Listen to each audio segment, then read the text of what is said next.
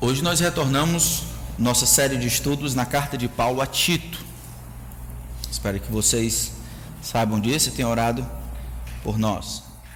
Só para fazer uma revisão, para a gente entender o que está acontecendo, Paulo plantou essa igreja em Creta e aí precisou sair. Quando ele sai de Creta, ele deixa um grupo de irmãos. No entanto, esse grupo de irmãos, dentre esses grupos grupo de irmãos, provavelmente se insurge alguns homens eles vão tomar a liderança da igreja, não por força, mas por oratória, e eles vão começar a focalizar em outras coisas que de fato não são o coração do ministério. Esses homens, eles estão atrás de lucros desonestos, a partir do versículo 10. Eles são preguiçosos. Eles focalizam a atenção dos discípulos em algo que está contrário a fala de Deus escrito no papel e dessa forma não conseguem abençoar o povo. Paulo então escreve esta carta a Tito, dizendo, versículo 5, capítulo 1: Por esta causa eu deixei você em Creta, para que você pusesse em ordem as coisas restantes. E esse é o título da nossa série, Pondo Ordem na Igreja. Como é que Tito deveria então pôr ordem na igreja do Senhor Jesus Cristo? Inicialmente, eles deveriam, ele deveria escolher homens qualificados, homens que fossem avessos às coisas desta vida, homens qualificados moralmente, de caráter, que pudessem se concentrar na palavra de Deus, confiar no livro santo. Eles deveriam ser hábeis conhecedores da Bíblia para poder tanto redarguir aqueles que falavam contrário, quanto para defender ou expor a palavra de Deus, tanto para destruir os argumentos falsos dos falsos mestres, para denunciar os falsos mestres, como para explicar a palavra de Deus com clareza. Esses homens seriam os presbíteros. Qualquer revitalização de igreja, qualquer pôr em ordem na igreja, de alguma forma vai começar com a liderança, com qualificação de caráter e qualificação de, de filosofia de ministério, concentrando na palavra de Deus. A gente viu a partir do capítulo 2 de que o próprio Tito deveria pegar a sã doutrina e ele mesmo deveria ilustrar esta sã doutrina na vida dos várias faixas etárias da igreja. Ele deveria falar, verso 1, o que estava de acordo com a sã doutrina, e pegar aos homens mais idosos e dizer: olha, de acordo com a sã doutrina, com a palavra de Deus, é assim que vocês deveriam se conduzir, vocês deveriam treinar a próxima geração, que são os mais jovens. Deveria falar aquelas que eram mais idosas para que elas tomassem conta das mais jovens. Deveria então falar com os mais jovens, que aprendessem com os mais velhos a serem sóbrios, respeitáveis, de que todo mundo dentro da igreja deveria ter uma parcela, uma aplicação da palavra de Deus à sua própria vida. E agora então chegou a vez de Tito. Versículo 7 e 8, que é o texto que nós vamos estudar, Paulo fala para Tito. Qual é a responsabilidade de Tito, do pastor Tito, dentro da, da esfera de atuação dentro da igreja? É preciso ser claro de que a ordem na igreja começa com, com a procura de líderes fiéis qualificados. Quando eu digo líderes fiéis e qualificados, eu estou falando três Cs: caráter, competências relacionadas ao ministério e conhecimento teológico. O conhecimento teológico a gente já viu anteriormente, o caráter a gente viu em contraste com os falsos mestres, e agora são as competências relacionadas ao ministério. Liderança é um problema sério naquela época e ainda hoje. Destrói-se igrejas pela ausência de homens qualificados moralmente, nem tanto intelectualmente, mas desqualificados moralmente e com falta de competências relacionadas à palavra de Deus. E por causa disso, a igreja fica então subjugada à opinião de homens e não à fala de Deus escrito no papel, está com certeza destinada a fracassar. Se os líderes então, se os pastores de vocês não sabem em que caminho seguir, se eles não sabem em termos de liderança para onde estão caminhando, seria natural supor que aqueles que estão seguindo os que lideram estariam igualmente perdidos. Como é que isso acontece? Ah, eu, numa dessas viagens para o doutorado, eu acabei precisando sair daqui para Nova York, pegar um trem. Aqui não tem muito trem de passageiro, lá é muito comum. Então eu que pegar um trem na hora certa e depois ir para outra cidade, alugar um carro para ir finalmente chegar à minha cidade. A minha esposa ficou orando e eu fui nessa viagem. Chegou lá, então finalmente eu chego no aeroporto, consigo chegar na estação de trem e aí eu compro o ticket e entro no trem. Chegou lá, então estava lotado, lotado, né? Não igual Paranjana, mas muito parecido.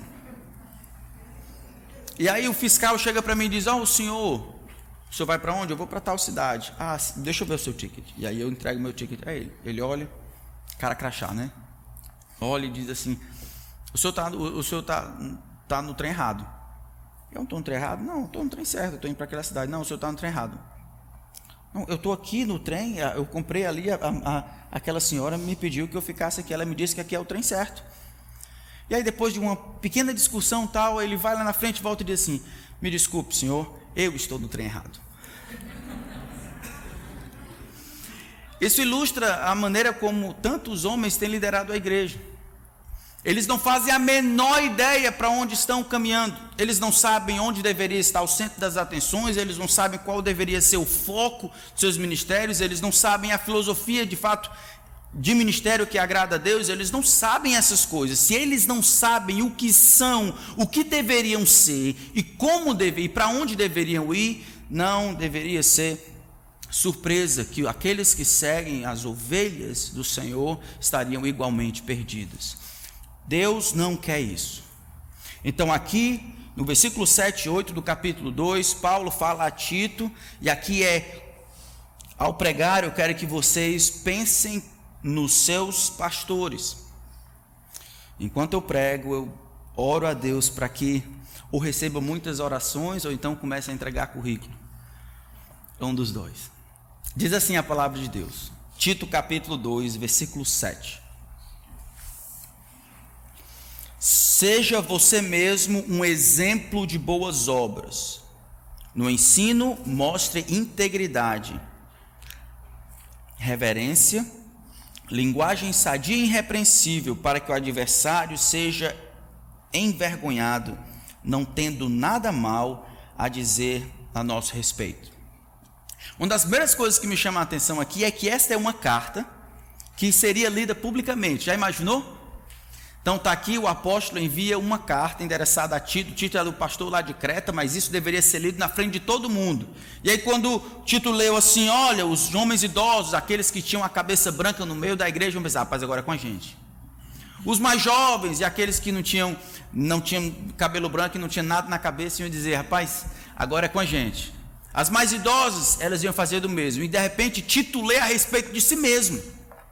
E a você, Tito, Agora é contigo, Tito. O que eu quero dizer é em relação a você, Tito. Nós não deveríamos ter dificuldade em permitir que a palavra de Deus fale a nós. Deveríamos ter tranquilidade em deixar que a palavra de Deus fale na nossa necessidade, sem ouvir a palavra e olhar para os lados procurando alguém que a palavra de Deus de fato aplique. A palavra de Deus abençoa, educa, corrige, consola todas as pessoas. E hoje ela quer falar com você, mesmo que, em vez de Tito, será Tiago. A palavra de Deus tem algo a dizer. Seja você mesmo um exemplo de boas obras. Aqui nós vamos encontrar duas maneiras pelas quais o obreiro aprovado por Deus deve servir a congregação do Senhor. Duas maneiras que o obreiro aprovado por Deus deve servir o rebanho que Deus lhe confiou. É assim, você ouvindo que você vai orar pelos seus pastores, e é isso que você deveria esperar dos seus pastores, e caso eles não fizessem isso, deveriam pô-lo para fora. Esses homens que assumem a liderança da igreja, de maneira a ter ordem na igreja, eles deveriam demonstrar ou servir a igreja demonstrando modelo de boas obras, ou mostrando um exemplo de boas obras, e depois maturidade no ensino. Modelo de boas obras e maturidade no ensino. Esse modelo de boas obras está no versículo 7. Seja você mesmo, não os outros, você esteja disposto a ser esta pessoa. Ao contrário de dizer somente o que os outros devem ser e fazer, coloque-se numa posição em que os outros possam ver o protótipo de suas boas obras em você. A palavra exemplo aqui significa modelo, molde, forma, protótipo. É a mesma palavra que é utilizada, por exemplo, para as marcas dos cravos na cruz do nosso Salvador, em João capítulo 20. O que sai depois que o prego entra é a forma, é, é, é o print, aquilo que ficou do impacto do prego sobre o corpo de Cristo. Da mesma forma, então, esses pastores devem mostrar, um, oferecer um modelo de boas obras. Essa não é a primeira vez que Paulo diz para um pastor fazer isso. Em 1 Timóteo capítulo 4, Paulo diz a mesma coisa para Timóteo, versículo 12. Apesar de você ser jovem, ninguém despreze a tua juventude. Pelo contrário, torne-se padrão dos fiéis na palavra, no amor, na fé e na pureza. Aqui, não é nem tanto a, a, pensando na idade da pessoa, mas na maturidade que a pessoa que galga ou que deseja ser presbítero ou líder do povo precisa demonstrar. Ela precisa ser alguém não somente irrepreensível, mas alguém que pode demonstrar claramente os efeitos da graça de Deus na vida dela. Como? Servindo de modelo de boas obras.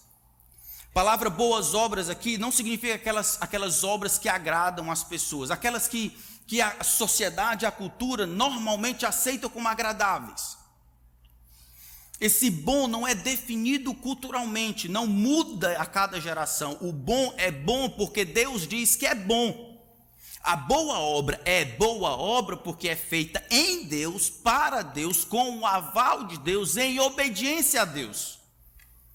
É o grande Deus que diz o que é bom. Boa obra é algo feito em, para, com a aprovação de Deus. Então, diante do que, do que o mundo está esperando de nós, que os pastores ou líderes sejam caras legais, um jogo de cintura, eloquentes, alguns acham que tem que ser isso ou aquilo outro. O modelo, o padrão, deveria ser encontrado na prática de boas obras.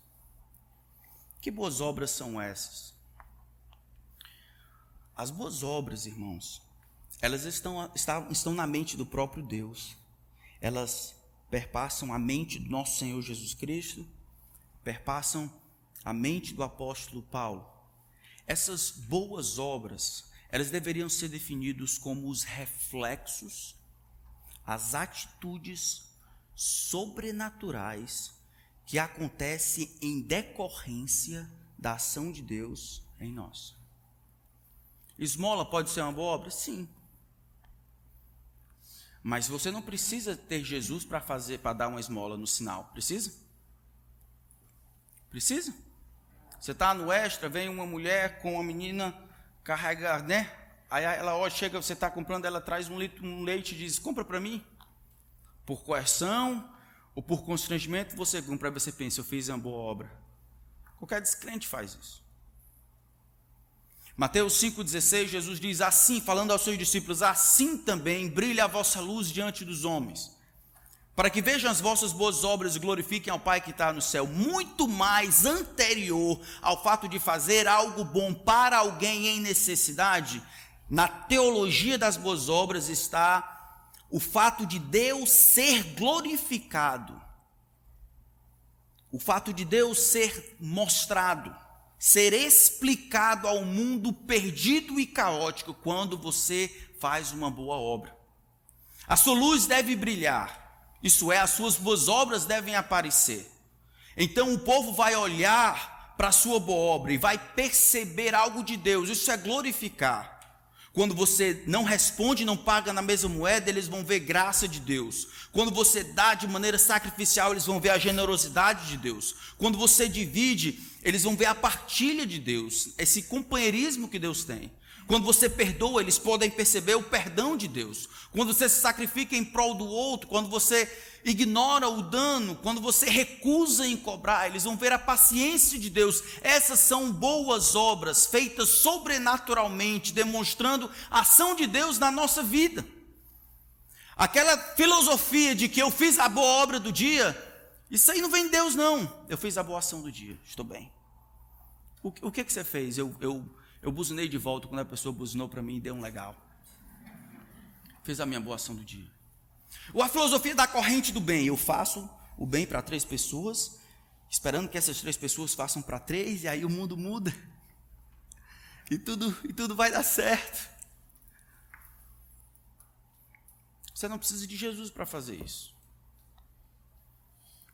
As boas obras são aquelas atividades realizadas para Deus, com Deus, em Deus, com a aprovação de Deus e realizadas de maneira sobrenatural. Aí sim Deus recebe a glória. Em João capítulo 15, verso 8, vocês lembram? Nisto é glorificado o meu Pai. Jesus está falando ali, eu sou a videira, vocês são os ramos, né? Ele diz, nisto é glorificado o meu Pai. Você pensou, opa, como é que o Pai é glorificado? Não é isso para quem a gente está vivendo? A gente está vivendo para quê? Para a glória de. Não é isso que a gente faz? A gente, no final de cada oração, que o Senhor seja glorificado, não é isso que a gente pede? Senhor, que seja para a tua glória. Como é que isso poderia acontecer na prática? Você explica os atributos de Deus, tendo Deus como referência explica os atributos de Deus por permitir que as pessoas vejam a interferência de Deus na sua vida, a interferência sobrenatural, os efeitos da interferência de Deus na sua vida. Rapaz, aquilo dali só coisa de crente. Que amor, que perdão, que paciência, que. E Deus então recebe a glória. Então João 15,8 diz: Nisso é glorificado meu Pai que deis muito fruto, não três, não a, a boa ação do dia, mas muito frutos, e assim mostrarão que são meus discípulos. Frutificar ou realizar boas obras de alguma forma, tanto glorifica a Deus, quanto demonstra que somos discípulos de Jesus Cristo de verdade. Diga-me, meu irmão, eu posso andar no seu rastro e ver que você exala o bom perfume de Cristo? o povo glorifica a Deus por sua causa. A sua vida é vivida de tal maneira que ela é explicada somente através da ressurreição de Jesus Cristo. Não são coisinhas que a gente faz sem muita dificuldade, são ações sobrenaturais da parte de Deus. Eu lembro de uma, de uma vez, eu não quero ser o herói das minhas histórias, mas lembro, lembro de uma vez em que eu, eu vi claramente a mão de Deus movendo meu coração para fazer algo que sobrenatural. Enquanto estava Deus estava usando a gente para plantar é, ali a igreja Maranata, num dia eu fui fazer evangelismo nos bairros e tudo, aí alguém veio, me roubou. Pegou o revólver, apontou assim no meu rosto, me, me dá dinheiro. Eu disse: Eu não tenho nem um tostão. Não tenho prata nem ouro, mas o que tenho te dou. Aí eu falei de Jesus para ele, abri a Bíblia e disse: Você precisa crer em Jesus Cristo, o que você está fazendo é errado, é pecado diante de Deus. Ele diz: Eu não tenho nenhum tostão, não vou te dar, não. Eu não tenho. Aí ele, minha aliança. Eu disse: Rapaz, minha aliança. Não vou te dar minha aliança, não. Tu vai me dar minha tua aliança, eu vou te dar minha aliança, não. E continuei falando de Jesus. Ele, eu disse: se você quiser, você pega, eu não vou tirar, não. Aí ele tirou, ele me virou, aí eu disse: vire, vire. Aí eu virei, ele deu um tiro. Graças a Deus não pegou em mim. E aí, aí passou. Eu fiquei com muita raiva. Aí eu, eu entrei em, em, crise, comecei a olhar com mais frequência para os salmos imprecatórios. Não sei, não sei, parecia que o Espírito me liderava para os salmos imprecatórios. Dois anos se passaram. Alguém bate lá em casa. Eu desço. Era o rapaz que tinha me roubado. Aí ele diz: Rapaz, pastor, eu. Eu. Estou com dificuldade. Estou com dificuldade. O senhor pode me ajudar, não? Minha, minha família e tal está com dificuldade e tudo. Eu disse: Rapaz, tu não lembra de mim, não? Ele disse: Eu lembro. Eu lembro que eu roubei o senhor. Eu disse: Pois é, tu não tem vergonha na cara, não. Aí ele disse, pastor, me perdoe, me perdoe. Me perdoe. Eu disse, é, né? E aí eu lembro o texto de o, o texto de Romanos 12 vindo à minha mente. Não foi natural. Aquilo foi sobrenatural o texto. Pelo contrário, se teu inimigo tiver fome, dá-lhe de comer. Se tiver sede, dá-lhe de beber. Fazendo isso, amontoará as bases vivas sobre. Ele comeu lá em casa por uma semana. Ele e a família dele. Eu lembro fazendo isso por causa de Deus. Pouco tempo depois ele foi assassinado. Mas o povo que soube, eles glorificaram a Deus por causa daquilo. Porque a disposição de Deus de vencer o mal com o bem, isso não é natural, isso é sobrenatural. Então não são as coisas simples que nós fazemos que qualquer pessoa precisa fazer, é amar os inimigos. Mateus capítulo 5. Né? Se a gente faz o bem só quem, só quem nos faz o bem, que, que recompensa isso? Até o diabo trata bem os seus demônios. É amar aqueles que não nos amam. É dividir com aqueles que menos têm. É amar de maneira exigente, sacrificial e rigorosa. Isso são boas obras que só os nascidos do alto podem fazer. E o mundo olha e vê isso como loucura. A única maneira de explicar, eles creem numa vida além dessa. Creem num Deus além do que se pode ver. De fato, nasceram do alto. Efésios capítulo 2, verso 10, vai falar sobre essas boas obras como parte do plano de Deus, esse grande pacote para glorificar a si mesmo. Versículo 9 vai dizer: Porque pela graça sois salvos, mediante. Isso não vem de vós, isso não foi produzido por vocês, é um dom de Deus, não de obras, para que ninguém se glorie. Porque somos feitura dele, ou criação artística dele, criados em Cristo Jesus, recriados em Cristo Jesus para as boas obras, as quais Deus preparou de antemão para que andássemos nela. Olha que legal. O grande Deus, na eternidade passada, resolveu permitir a entrada do pecado no mundo e depois decidiu salvar alguns pela loucura da pregação, mas mais do que isso, ele diz: Sabe de uma coisa? Eu serei glorificado não somente na manifestação da minha graça, mas eu vou preparar oportunidades, eu vou preparar um caminho de boas obras. Eu serei glorificado enquanto eles obedecem, cumprem e aceitam e recebem essas oportunidades que eu vou colocar no caminho dele. E eu fico imaginando, né? 2020. Deus talvez preparou na eternidade passada você para ter mil boas obras. Esse é o cômputo geral. E aí você ignora as boas obras. A cada interrupção não é boa obra. Não, não é oportunidade, é um, uma distração, é uma interrupção do seu plano, da sua agenda, do que você planejou. A cada problema, problema é uma chateação, não é uma oportunidade para você crescer, responder de maneira que agrada a Deus. E você, disperso, sem compreender isso, não absorve as oportunidades que Deus lhe dá para produzir boas obras e glorificar a Deus. Sabe o que vai acontecer com essas oportunidades? Que Deus preparou de antemão. Serão perdidas eternamente. serão perdidas eternamente. Deus então deseja que os pastores, aqueles que lideram o rebanho, eles sejam treinados e testados a compreender as boas obras como sendo a maneira pelo qual Deus glorifica a si mesmo. Essas boas obras estão em toda tanto nos evangelhos quanto em Efésios, mas a gente vê, por exemplo, em Atos capítulo 10, porque quando a gente fala em boas obras, às vezes você pode pensar, não, mas está ensinando religião, a prática, faz isso, faz aquilo outro. Em Atos capítulo 10, versículo 37 e 38, Pedro vai falar de Jesus. Olha lá, Atos capítulo 10.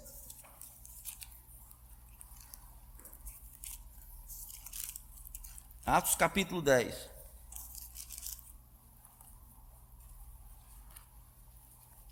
Partir do versículo 37.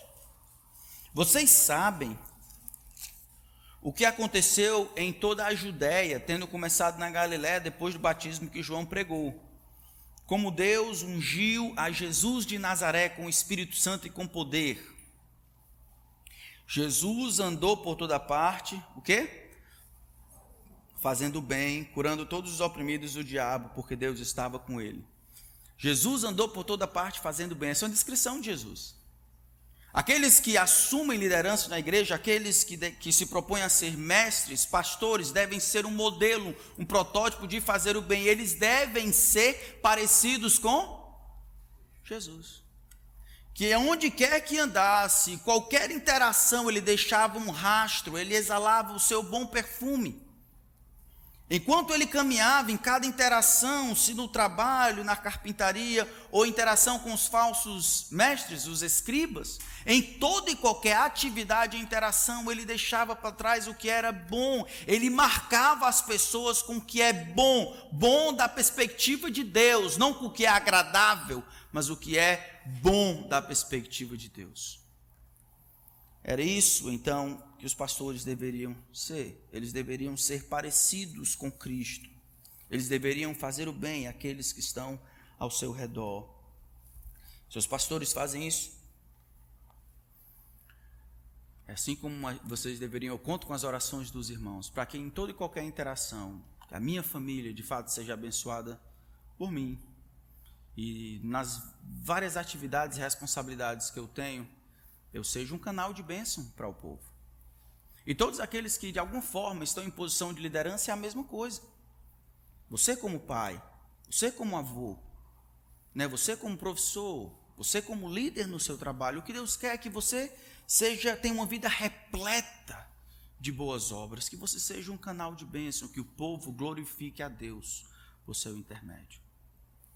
O obreiro então que agrada a Deus e abençoa a sociedade, ele serve a congregação tanto providenciando modelo de boas obras, oferecendo modelo de boas obras, mas voltando para lá, providenciando maturidade no ensino, modelo de boas obras e maturidade no ensino. Ele continua dizendo, Tito capítulo 2: Se você, seja você mesmo, Tito, exemplo de boas obras. No ensino, mostre integridade, reverência, linguagem sadia e irrepreensível Aqui ensino, no, no ensino, é muito mais do que no culto aos domingos. Nenhum ministério pastoral deveria ser somente as pregações de domingo à noite. Ser pastor é ser muito mais do que pregador. Embora pregação dominical faça parte da atividade do pastor, ser pastor é mais do que isso. Aqui ele está pensando no ministério da palavra em devocionais, em aconselhamento, nas atividades, na conversa, em todas as vezes que ele abre a sua boca dizendo: Ó oh, Deus diz isso para a sua vida, no privado, no público, nas interações, quando ele diz: Você deveria seguir esse caminho em toda e qualquer interação dessa natureza. Tito, você deve demonstrar integridade, reverência e linguagem sadia. Todas as vezes que você abrir a sua boca dizendo assim diz o Senhor, de alguma forma, você deve demonstrar integridade, reverência e linguagem sadia. O que é essa integridade? Integridade fala de completude. Integridade fala de motivos claros, corretos, sinceros. Integridade fala da ausência daquela atitude de, de ganhar, de barganhar, de bajular, de perverter o conteúdo a gosto do freguês. Tanto integridade quanto reverência, respeito, sobriedade, quanto ser irrepreensível linguagem sadia, todos são aspectos de uma mesma atividade. Você prega a palavra conforme você a ouviu. Você não muda, não desdiz, não acrescenta, você crê no poder desta palavra e você executa o seu ministério de ensino em toda a sua amplitude com integridade. Talvez o melhor exemplo disso aconteça na vida do próprio apóstolo Paulo, em 1 Tessalonicenses capítulo 2. Eu queria que a gente abrisse lá. 1 Tessalonicenses capítulo 2.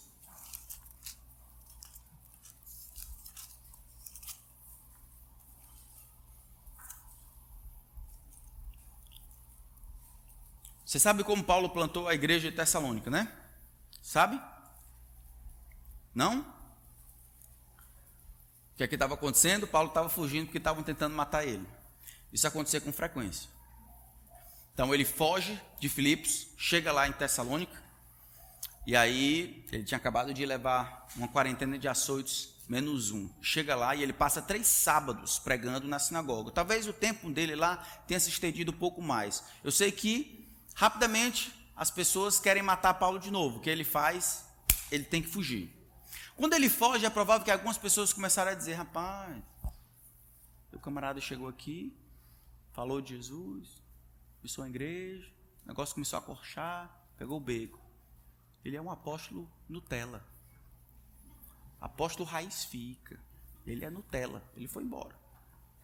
E aí, Paulo vai escrever a sua carta, 1 Tessalonicenses, uma das razões é para defender os seus motivos. Olha o que, é que ele diz no capítulo 2. Irmãos, verso 1. Vocês sabem muito bem que a nossa chegada no meio de vós não foi em vão. Pelo contrário, apesar de maltratados e insultados em Filipos, como vocês sabem, tivemos ousadia, ousada confiança em nosso Deus para anunciar a vocês o Evangelho de Deus em meio a muita luta. Ele vai falar do ensino, tanto o conteúdo quanto o método da sua abordagem. Pois a nossa exortação não procede de erro ou de intenções impuras, nem se baseia em engano. Pelo contrário, visto que fomos aprovados por Deus a ponto de Ele nos confiar o Evangelho, assim falamos, não para agradar a homens, e sim a agradar a Deus que prova os nossos corações. É verdade, como vocês sabem, é que nunca usamos de linguagem de bajulação, nem de pretextos gananciosos. Deus é testemunha disso. E ele vai continuar. Ele fala tanto dos seus motivos quanto dos seus métodos. Ele diz aqui, primeiro no versículo 3: Pois a nossa exortação não procede de erro nós não transmitimos informações erradas a respeito de Deus. A nossa instrução era verdadeira. O conteúdo da nossa pregação era sadio. Não era uma simbiose de erro e opiniões humanas para agradar a vocês. Não. A nossa exortação não procede de erro. Nós transmitimos a mensagem tal como nós recebemos. Isso fala da sua integridade. Depois ele diz: ou de intenções impuras, ou motivos errados, ou para aparecer, ou para forçar os outros a fazerem algo que Paulo gostaria, ou para legislar em causa própria, ou para ganhar mais do que ofertar. Vocês não conhecem as minhas intenções estar aqui hoje à noite. Não dá para ler. Intenções, no entanto, elas vão transparecer mais cedo ou mais tarde. Os pastores de vocês, os líderes de vocês, precisam ser reconhecidos como homens que não olham para vocês pensando no que podem ganhar, aquilo que podem receber. Os motivos estão também em jogo aqui falando da integridade, o motivo do seu ensino, do seu ministério, a sua exortação não tem uma intenção impura. Ele não quer ganhar, ele não quer ludibriar, ele não quer se mostrar para receber algo em troca. O objetivo dele é abençoar os outros. Depois ele continua dizendo: nem se baseia no engano ou na manipulação. Enganar para receber coisas em troca.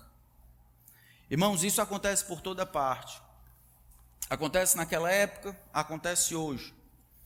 Alguns anos atrás, por exemplo, eu soube de um falso profeta que havia deixado uma empresa, a empresa universal do reino de Deus.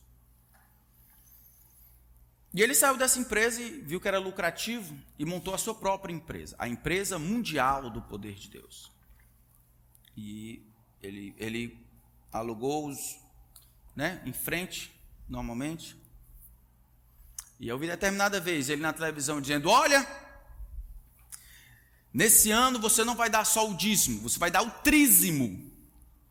10% para o Pai, 10% para o Espírito, 10% para o Filho. E você vai ver que o seu negócio vai bombar.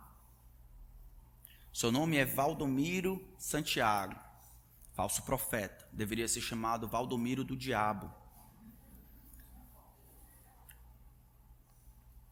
Ludibriando, enganando, manipulando, torcendo a palavra de Deus, vendo nas ovelhas como ele pode arrancar a pele para uso próprio mais do que alimentar as ovelhas. Ele não é um servo do povo, mas deseja conquistar e usurpar e dominar sobre o povo.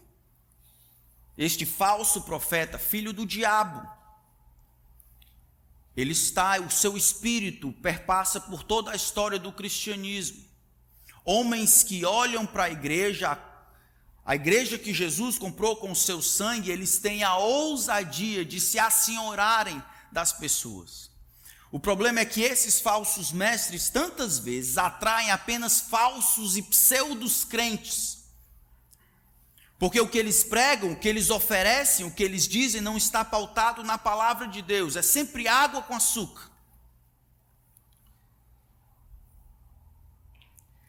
Ainda hoje estava vindo para cá de Uber e a senhora falou para mim: Ah, você é crente? Eu disse: eu, Graças a Deus, eu conheço Jesus. Ele diz: Ah, eu sou da igreja. Ali, aí falou uma igreja, eu nem sei, não, não você conhece? Eu disse: Conheço não. A igreja que tem um, que tem uns vestidos roxos. A igreja que tem uns vestidos roxos, é assim que você fala da sua igreja, a igreja que tem um vestido roxo. Isso parte meu coração, irmãos. O povo não conhece a Deus. Eu comecei recentemente com uma pessoa, não dessa igreja do vestido roxo, mas de outra, uma igreja do Oba-Oba. E ela falou da vida dela por duas horas citou o nome de Jesus e Deus apenas nos últimos cinco minutos. Ela falou da vida dela, ela está nessa igreja por seis anos. Eu disse, eu perguntei, você sabe que é, tem pecado? Ela disse, eu sei. Você está lá há seis anos, sei. Se você morresse hoje, você ia para onde? Eu vou para o inferno. Eu disse, você vai mesmo. Se você não crê em Jesus Cristo como seu Salvador, é para lá que você vai. Isso é justo. Você acredita nisso? Eu acredito nisso. Mas eu sei que Deus me ama. Você sabe que Deus lhe ama? Sim, eu sei. Me prove que Deus lhe ama. Me diga um versículo, um versículo que diga que Deus ama você. Um só, um, um. E ela não sabia dizer que Deus amava. O que é, onde é que está ancorada a fé dela? Sensações, eu, eu acho, eu, eu, eu sinto que Deus me ama. O que alguém me disse, não, porque Deus é amor. Toda esquina o pessoal diz que vai dar certo e Deus é amor. É claro que deve ser verdade. Estão dizendo. O que é isso, irmãos? Isso é a maneira como eles estão aprendendo a viver. Vive-se sem ter algo sólido, fundamental, algo eterno, firme, que possa de fato ajudá-los a interpretar a vida. Deus ama, certo? Como é que você sabe disso? Alguém disse? Ou foi Deus em Sua palavra que tem dito, e por isso é a verdade. Falsos profetas, imaturos quanto ao ensino, são repreensíveis, não são íntegros quanto ao conteúdo, são perversos quanto aos seus motivos, e por causa disso não tem uma linguagem sadia, uma linguagem que promove a sanidade das pessoas. O Senhor tem misericórdia da sua igreja. Não deve ser isso para nós. Eu louvo muito a Deus pela vida do pastor Genuan, porque ele, crendo na Escritura, estava disposto a ensinar a palavra viva e poderosa por tantos anos. Gostaria muito que nós continuássemos e, se pudesse ser melhorado, nós melhorássemos ainda mais, continuando aquilo que nós aprendemos. Os homens, eles mudam de acordo com as motivações externas. Não deveria ser assim. Eu lembro da história de, no interior do Ceará, que um determinado sacerdote, pastor, cuidava, e naquele ano tinha duas, dois candidatos a prefeito: Pedro e o outro era Roque. E aí eles foram lá na igreja dizer: Ah, pastor, você está fazendo uma reforma aí, bonito. Pedro falou, né? Foi falar com ele e disse: eu vou fazer assim, ó. Eu estou aí com esse negócio aí de ser prefeito. Toda vez que o senhor disser Pedro, eu, eu prometo que eu faço uma oferta, uma, uma doação de 500 reais. 500 reais só para dizer Pedro? É, 500 reais. Toda vez. Tá bom. Ainda ele saía quando o rock chega. Disse, rapaz, tô gostando de ver, pastor. Pensar grande, né? É. O que, que o senhor acha da gente dar uma ampliada e tudo. Rapaz, está difícil, né? Os recursos. Não, mas toda vez que o senhor disser a palavra rock, eu vou lhe dar mil reais. Mil reais é. E aí então, o pregador começou o seu sermão. E determinado lá no meio do caminho, ele foi falar sobre a atividade de Pedro. Ele disse: São Pedro era pescador de peixe. São Pedro, então ele tinha um barco. São Pedro pescava no mar da Galileia. São Pedro era um pescador. Determinado dia, São Pedro entrou no seu barco para pegar peixes, e São Pedro, ao empurrar o barco ali da praia, dentro do mar da Galiléia, São Pedro notou que o barco estava furado. São Pedro, então, saiu do barco, foi lá pegar uma madeira para consertar o seu barco. São Pedro pegou o seu serrote e roque, roque, roque, roque, roque, roque.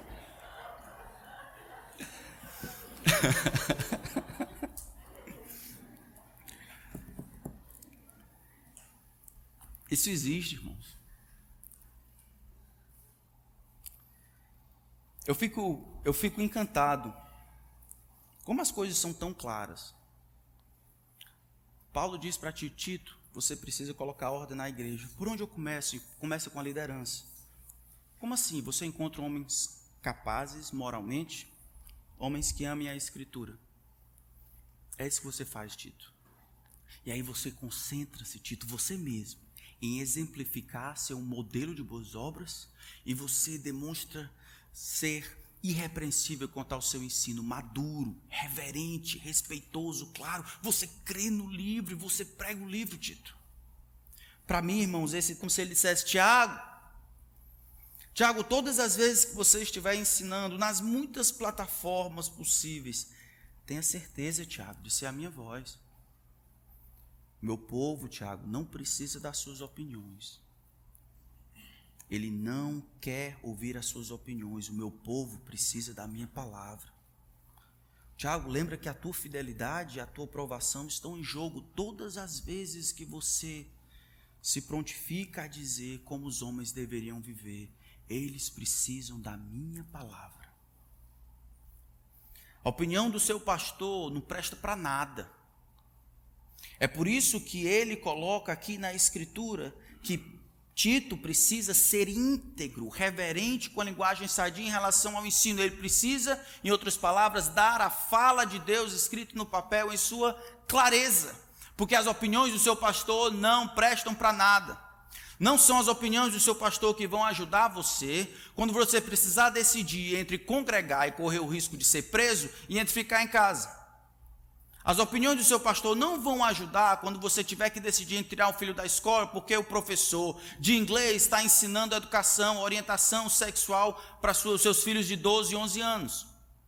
A, a opinião do seu pastor não vão ajudar quando você correr o risco de ser processado por discurso de ódio, por dizer que Deus no princípio fez homem e mulher e ele quer, gostaria que fosse assim. A opinião do seu pastor não vai ajudar quando você estiver liderando a sua esposa, dizendo que a completude e a satisfação da feminilidade acontece na família. A opinião do seu pastor não vai ajudar em nada. O que você vai precisar é da fala de Deus escrita no papel. Essa é a melhor coisa que você pode receber. Sinto um peso nos meus ombros para explicar para vocês e ser o máximo efetivo e fiel a esse texto, porque é a, a, a melhor coisa que vocês podem receber. Um bom pastor, ele pode ser muitas coisas, o que ele não pode não ser é um falso pregador do Evangelho. Ele não pode ser um homem desqualificado para ensinar a palavra ele precisa demonstrar a maturidade do ensino, crendo que esse livro tem todas as respostas, confiando a sua própria alma, a alma da sua família neste livro, e com todo o empenho, confiando que tudo que o povo precisa ouvir nas suas muitas dificuldades e provações na semana estarão de alguma forma supridas na fala de Deus escrita no papel. Se eu creio assim, eu gostaria muito que vocês crescem também. Que o tempo de explicação da palavra de Deus, não importa quando ele seja, seja tomado por vocês com toda a seriedade. Porque a santificação não vai correr simplesmente quando a gente está tomando sorvete junto, mas todas as vezes que no privado ou no público, no particular ou em qualquer outro momento, a palavra de Deus está sendo ensinada. Por que tanto desrespeito e quanto tanta dificuldade, tanta distração com a fala de Deus escrito no papel? A gente consegue passar duas horas assistindo um filme, não consegue passar duas horas sem, sem levantar para beber água e ir no banheiro. Não pode perder, não pode perder o filme, mas pode perder. Eu lembro quando eu tinha 15 anos e tinha acabado de conhecer a Cristo, que eu descobri no meu próprio coração um, um determinado sono pecaminoso. Já viram isso? Falar da minha experiência. Então eu tinha 15 anos, eu tinha muita energia naquela época.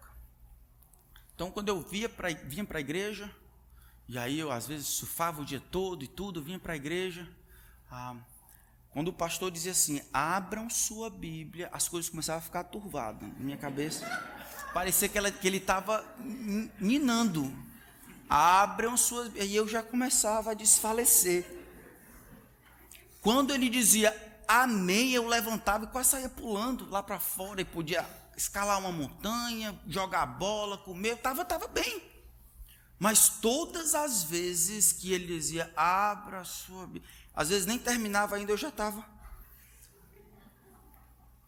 Eu percebi, eu não tinha meus pais para me ensinar, nessa época eu, eu percebi que aquilo era de fato pecaminoso. Por que tanto sono e falta de atenção agora e quando termina eu estou tão tranquilo? Tem uma coisa errada. E eu louvo a Deus porque a palavra de Deus, usado pelo seu Espírito, me convenceu que aquilo era pecaminoso. Eu sei que a gente está cansado e muitas coisas assim acontecem. Eu, eu vi no meu coração que era um sono pecaminoso, falta de atenção, desrespeito à palavra de Deus. Então decidi diante de Deus, eram bancos de madeira, estava no de trás, eu colocava as minhas mãos assim em cima, eu arregalava os olhos e botava os meus cotovelos aqui em cima para faltar força. Eles não iam fechar. Não iam fechar. Por do segundo domingo, o pastor veio perguntar para mim se estava tudo bem.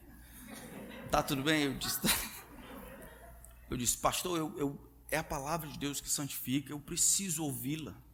Meu coração me engana, ele não quer ouvir. Ele quer encontrar desculpas de várias maneiras. Eu preciso da palavra de Deus a despeito das limitações do pregador, eu preciso ouvir a palavra de Deus. Se a, se a, igreja de fato é saudável, se está ancorada na palavra de Deus, minha vida só será saudável se eu estiver ancorado na palavra de Deus. Eu disse, pastor, você vai ter que aguentar aí as caretas. Eu vou continuar assim até que Deus me, me trate. E Deus me tratou, eu não me lembro de ter dormido. Fazem 17 anos, eu acho. Não me lembro de ter dormido desde então, na hora do culto, quando a palavra de Deus é pregada. Em filme eu até durmo. Mas não a palavra de Deus. Não estou censurando os irmãos. Eu sei que todo mundo. Eu só quero que você observe o seu coração e veja quanto de atenção e devoção você tem dado à palavra de Deus. Porque isso vale não somente para os pastores, vale também para todo mundo. Então ele termina dizendo: qual o resultado de uma vida assim.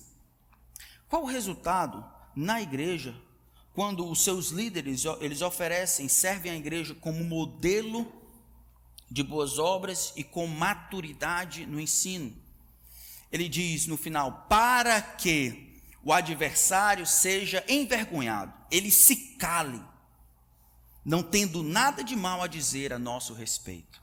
Em outras palavras, a nossa seriedade as coisas espirituais que dizemos, todas as assertivas que dizemos a respeito de Deus, de nossa fé, da centralidade da palavra de Deus, está sendo observada pelos adversários lá de fora. Judaizantes e os falsos mestres, ah, estão querendo botar a gente para fora porque a gente está falando de linguagem ou de genealogia e mitos, estão dizendo que tem uma coisa melhor. Agora, eu estou dizendo, toda vez que tem reunião e alguém está ensinando, vocês dormem, levantam, brincam, cutucam, olham o WhatsApp, só os mestres olhar e dizer, como é que é? Vamos voltar à genealogia e mitos, que não presta para nada mesmo. Porque vocês dizem uma coisa, que a palavra de Deus é central, é viva e eficaz, transforma vocês, mas vocês não dão nenhum crédito para ela na realidade.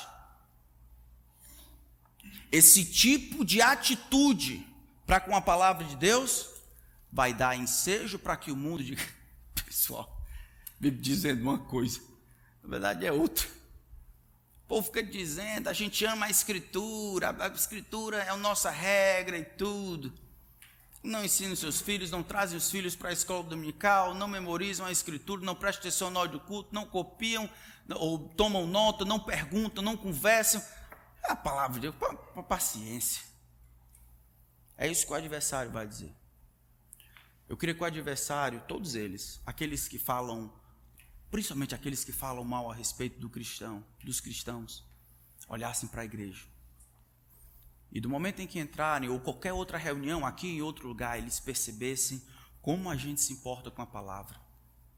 Que de fato este livro não é para nós uma coisa vã, ela é a nossa vida.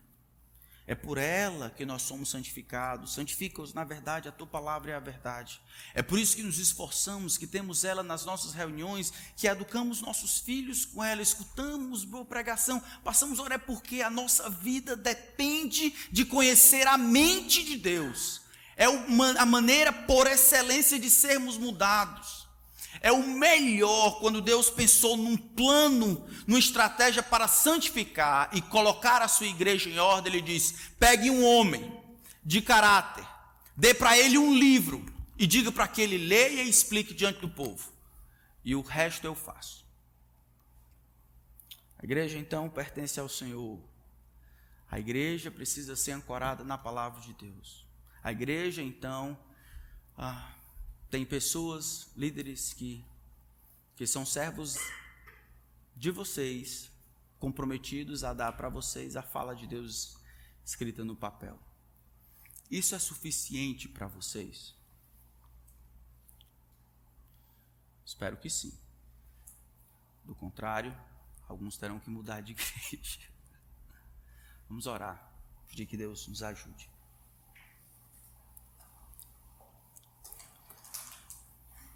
Pai, eu queria que o mundo olhasse para a nossa igreja, para a minha própria vida, pela graça do Senhor, tendo o Senhor como testemunha, não o homem, eu queria que eles não tivessem do que nos acusar, que eles não nos acusassem de sermos levianos, brincando com as coisas eternas, aventureiros hipócritas, incompetentes, desqualificados, manipuladores, bajuladores, ímpios, mentirosos, embromadores, palhaços. O Senhor nos ajudasse, a mim e aos meus irmãos aqui, todos nós, a termos a tua palavra como centro de todas as coisas, porque ela reflete o teu caráter lidarmos com os nossos problemas pela tua palavra e darmos a atenção e a devoção devida a escutar a tua fala. Ajuda-nos, Senhor. Ajuda-me também a crescer como professor e pregador da tua palavra, que a despeito das limitações, o Senhor use os teus servos aqui para abençoar o teu povo. Nós mais queremos é sermos encontrados por ti fiéis. Em nome de Cristo. Amém.